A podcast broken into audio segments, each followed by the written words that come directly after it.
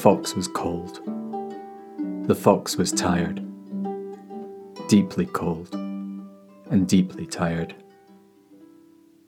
It was the middle of winter. Since sunrise that morning, he'd been chased by red coated hunters riding huge, thundering horses. It had taken all his speed and guile to evade them and their barking, slavering hounds. Now, night had come. Horns had blown, calling the hunters home. They would go home, stable their horses, and sit down to heaped dinner plates while he shivered on the cold, snowy hillside. The fox took stock of his situation. His den was miles away.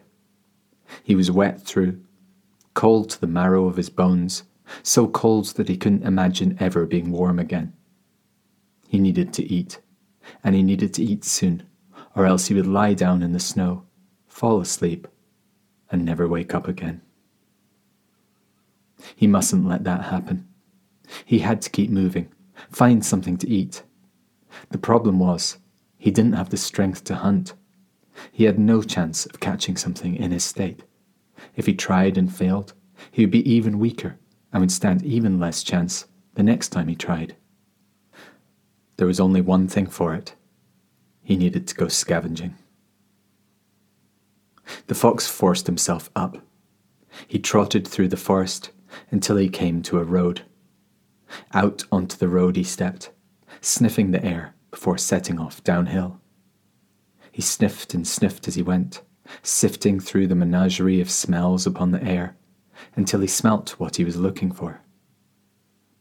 The fox smelt food warm, delicious, human food. Peering into the dusky gloom, his sharp eyes made out the shape of a farmhouse. The smell was coming from the bins out the back. His mouth began to water as he turned onto the lane leading to the farmhouse. Closer he came, past the barns and sheds, the smell growing stronger and stronger. He approached the house the aromas making his head spin. Around the house he went. There, the bins. He slipped through the shadows and Oi! He froze. Slowly, he turned his head. By the house, close to the back door, was another house. A tiny wooden house. The front of it stood open and sitting inside it was, well, it was a dog, but not the kind of dog that hunted him. It had shaggy brown fur, floppy ears, and round, gentle eyes. Oi, it said again. What are you? The fox stared at the dog. What, what am I? he said. I, said the dog. I've never seen a, a whatever you are before. What are you? I'm a fox, said the fox. Fox, eh? said the dog. Nice to meet you. Tell me about yourself then. What do you do all day? what's it like being a fox? What's it like? What's it like being a fox? The fox shook his head. I'll tell you what it's like, pal. Being a fox is terrible. You live in a den, a wee hole in the side of a hill. You're never really warm, and you have to hunt for your food. Most of the time, you're not successful, and then you're tired, and the next hunt is even harder. So you're almost always hungry. When it rains, you get wet, and when it snows, you get snowed on. But that's not the worst part. On some dreadful days, horns ring out across the countryside. Humans get up on their horses and hunt you, with packs of hounds running before them. They hunt you all day, and if they catch you, the hounds rip you to pieces while the men and women watch, and they do all this for fun. Being a fox isn't something I would wish on anybody, except those hunters, maybe. The dog nodded slowly. Dearie me, he said. That does sound dreadful. You should try being a dog. The fox laughed. All right then, he said. Go on, Tell me what it's like being a dog. Ah, said the dog with a smile and a wag of his tail. Being a dog, let me tell you, is absolutely wonderful. I've got my kennel here that I live in. It keeps me warm and keeps the rain off, and I've got a comfy rug to sit on.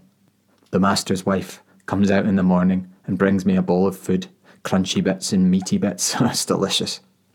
I get another bowl of the same stuff in the evening, and in the afternoon, the master or his wife takes me out for a walk. We go down the paths and I have a good sniff about, see what's going on. They throw the ball and I catch it. It's great fun. Oh, and I didn't tell you about the best bit yet. The best bit is that on some cold evenings, when they're in a good mood, the master and his wife let me into the house and I stretch out on the rug in front of a roaring fire. He shivered with joy at the memory. Oh, aye, being a dog is the best. The fox had been listening carefully to all of this. The dog painted a beautiful picture, and he found himself thinking that a dog's life sounded like just what he needed. But then he noticed something. What's that? asked the fox. What's what? That thing around your neck. Oh, said the dog. This. This is my collar. What's it for? asked the fox. The chain fastens onto it. The fox stepped closer to the dog. He saw that the collar was attached to a chain and that the chain was attached to the kennel. The fox took a step back. He said to the dog, Do you do you always have that collar around your neck? Aye, said the dog. And is it always attached to the chain? Aye, said the dog. The fox nodded slowly. I see, he said. I see what's going on here. He looked up at the house and back at the dog. Look, pal, he said. It seems like you've got a good life here. A good life. I'm glad you're happy with it. But it's freedom and hunger for me, mate. It's freedom and hunger for me. The fox trotted over to the bins. He ate some leftover pie and potatoes before saying goodbye and stalking off into the night.